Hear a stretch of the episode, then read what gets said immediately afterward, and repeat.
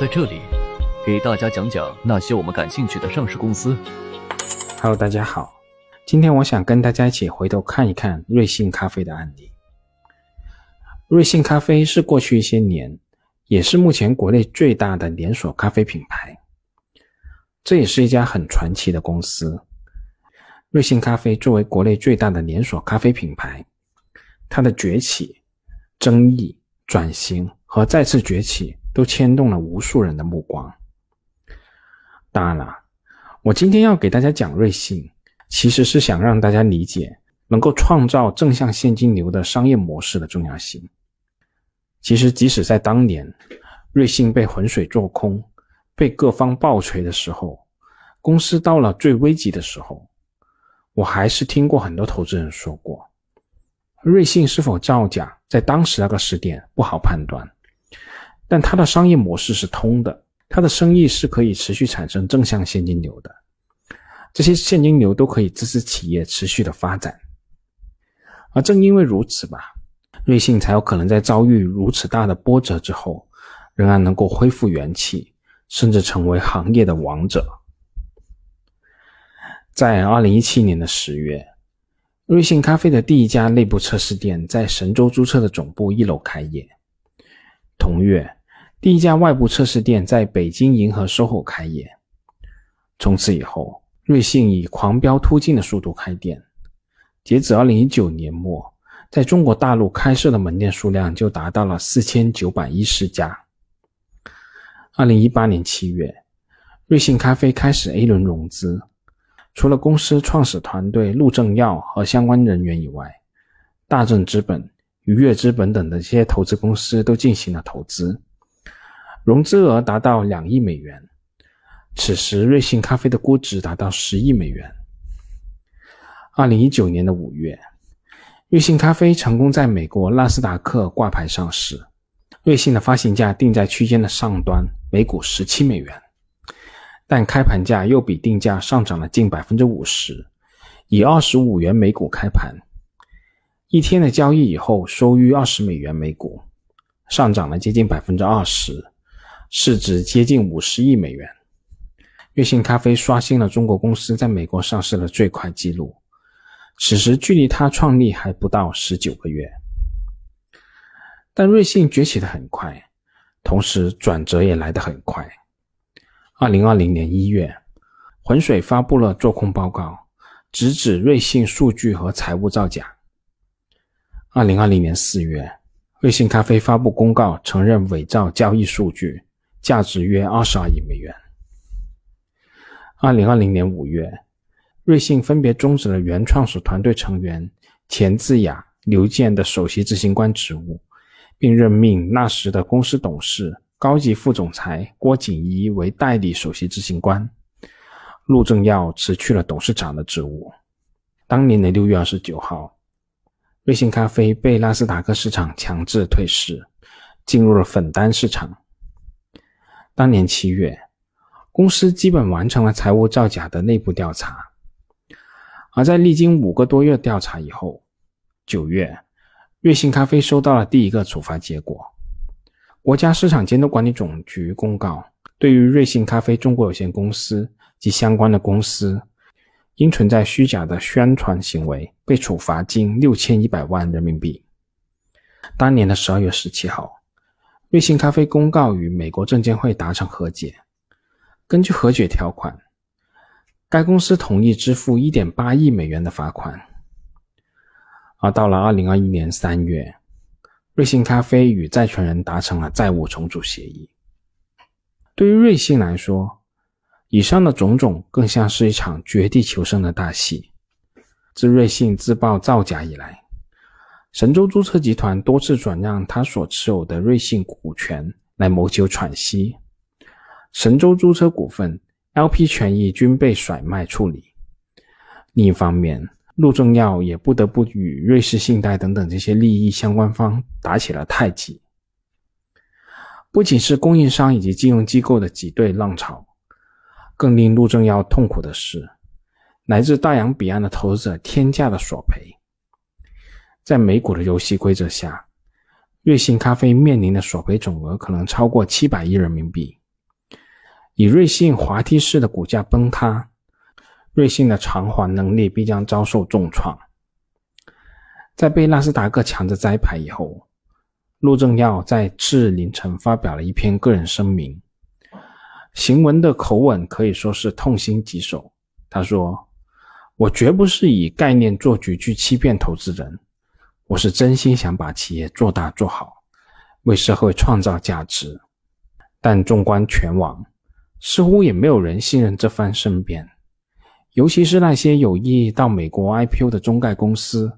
更是对瑞幸恨之入骨。瑞幸的造假和倒下，意味着赴美上市的中国企业的处境将会更加险恶。这些公司可能需要大量的路演来重建崩塌的信任成本。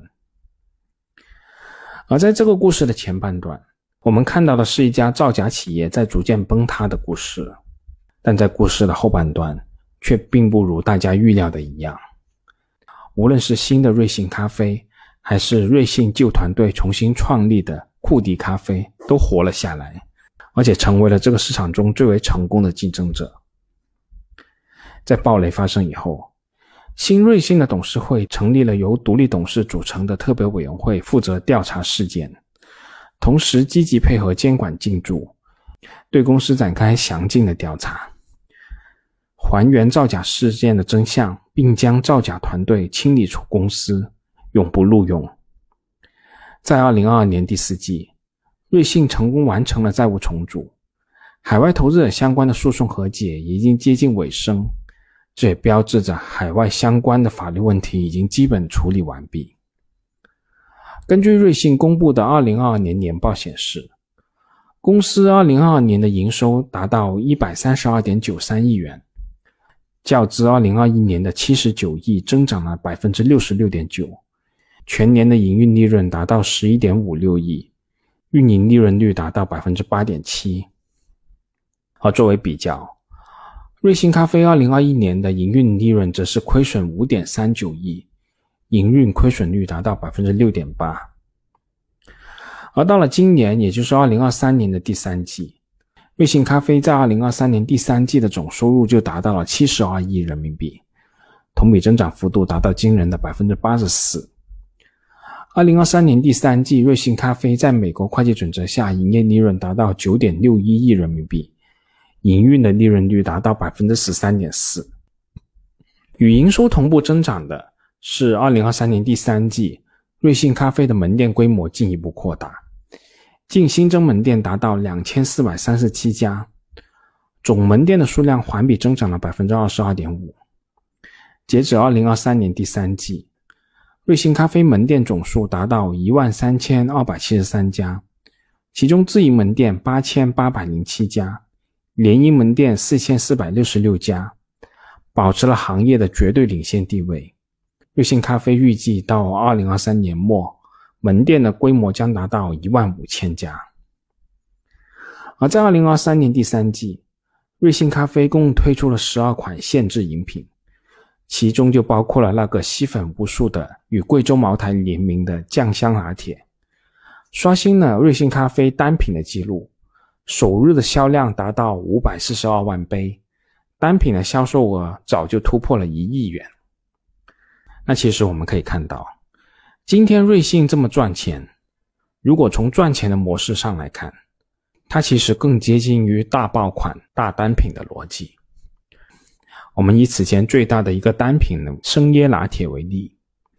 这个大爆款的收入大致相当于瑞幸销量 TOP 二十中其余十九个单品收入的总和。而此后，大单品的菜单中又多了一个生酪拿铁，它几乎和生椰拿铁体量差不多，等于瑞幸手里拿着两个大爆款。在瑞幸内部有三个研发组。他们两个组处于赛马的状态，他们负责不断研发新品，并通过内部的赛马机制，最终选出推向市场的新品。这一机制最明显的成果就是我们前面说到的生椰拿铁、生酪拿铁、酱香拿铁了。为了确保赛马公平，瑞幸内部有随机选品委员会制度。每一次的选品会，瑞幸会在上海秘密进行。选品委员会包括固定委员和随机委员。公司的主要高管是固定委员，而随机委员则是身份各异，甚至瑞幸的实习生都有机会被抽中成为某一期选品委员会的成员。所有产品均是盲测，然后由选品委员会匿名投票，得票最高的产品会被匹配更高的评级。在瑞幸的内部，产品的评级一般分为 S、A、B 等序列，但在这之上。还有隐藏的 S 加，生椰拿铁和生酪拿铁均属于 S 加级别的产品。据瑞幸内部人士透露，不同的评级意味着不同的平均单日单店出杯量。在瑞幸，一款产品是否能够实现平均单日单店出杯量超过三十杯，是一个关键指标。而这些 S 加的产品，甚至具备平均单日单店出杯量五十杯的潜力。二零二二年，瑞幸有一个隐秘的动作，增加了试点的环节。对于重磅新品，不会直接推向全国市场，而是先在部分城市试点，这相当于又一轮的赛马。那些可以在试点中表现亮眼的产品，会被匹配更多的宣传资源、推广资源，被最终助推为爆款甚至大爆款。其实。根据瑞幸后来补发的财报显示，陆正耀时期的瑞幸如果可以实现门店平均出杯量三百杯，平均客单价十五到二十元，那么当时瑞幸的模式是有可能赚钱的。按照当时瑞幸的模型，平均客单价低于十元，它的单店经营可能就处于亏损状态。但微妙的是，如果出杯量不变，平均客单价上涨到十五到二十元，当时瑞幸的大部分门店是可以盈利的，这是这门生意的根基。一杯咖啡的成本主要包括原材料、房租、人工、水电杂费等等。咖啡原材料也就是咖啡豆产区包括埃塞俄比亚、巴西、危地马拉、中国云南等等。即使按照相对质量中等以上的咖啡豆规模化单杯的成本。大概是二至二点五元每杯之间。如果加上牛奶或者其他风味创新原料以及外包装，成本将会达到五点五元每杯。在房租层面，公司运营团队积累的经验是大店向小店迭代，所以房租的单位成本如果以日均四百杯来算，大概是一点二元至一点二五元左右。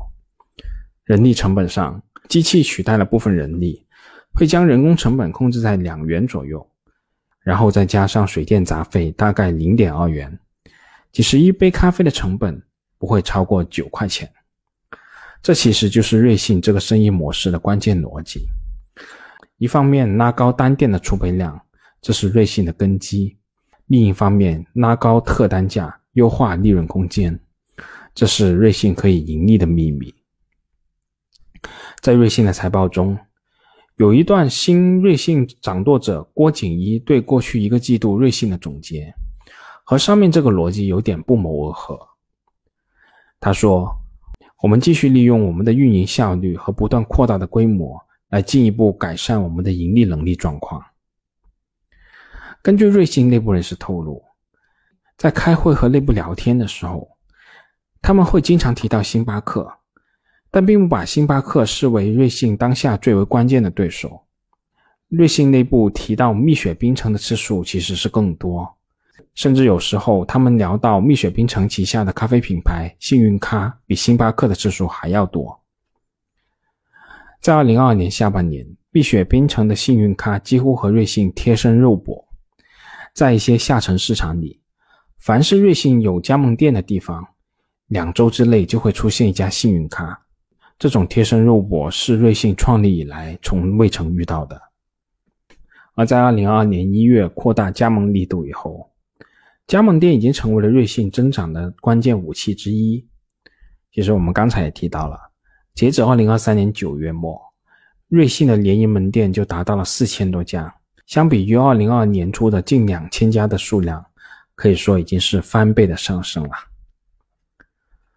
而在另一端，二零二二年十月，瑞幸咖啡的原创始人团队前 CEO 钱之雅率领原核心团队打造了库迪咖啡。从架构上来看，陆正耀任库迪咖啡的战略委员会主席，钱之雅任董事长兼 CEO。据了解，在库迪咖啡的核心团队中，有百分之五十来自于原瑞幸团队。陆正耀对日常经营涉及不多，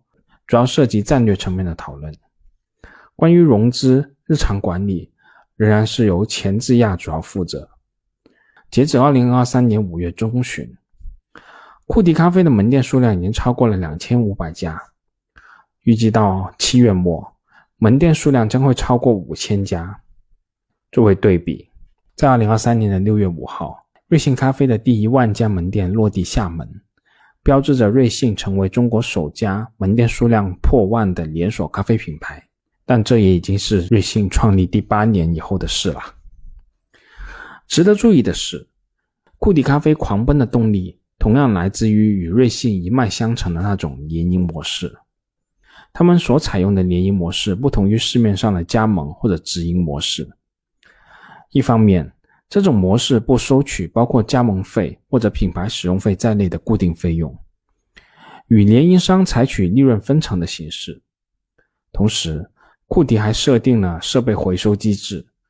当联营商退出的时候，设备可以折价回收。此外，库迪与联营商合作期为终身制，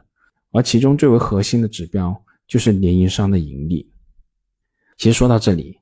还有一家我们平常能经常看到的零售商，也是采用这样一种生意模式，那就是名创优品。它所采取的联营模式，则是门店收入直接按比例分配的模式。我想，从以上的这个案例，我们可以看到一个有内生发展动力的商业模式的重要性。只有这种具备可持续性、可复制性的模式，才可能为企业带来持续的竞争优势。也正因为如此吧，这样一条赛道也孕育了很多快速成长的企业，这就包括了我们此前提到的喜茶、蜜雪冰城，也包括最近传出股改的沪上阿姨等等一众公司。而更宽泛来说，还包括了国内两位首富农夫山泉和娃哈哈，其实他们都是卖水的，但由于一些政策上的原因吧。这些公司基本上难以实现在国内资本市场的上市，这个问题我们在上一期已经说过了，这次就不再提了。这些内容在某些平台上竟然也算是违规的内容，我确实也是无言以对啊。好了，这次这么多，我们下次再见吧。本节目仅作为个人投资的记录，所谈及的投资标的不涉及任何形式的推荐，请独立思考并自担风险。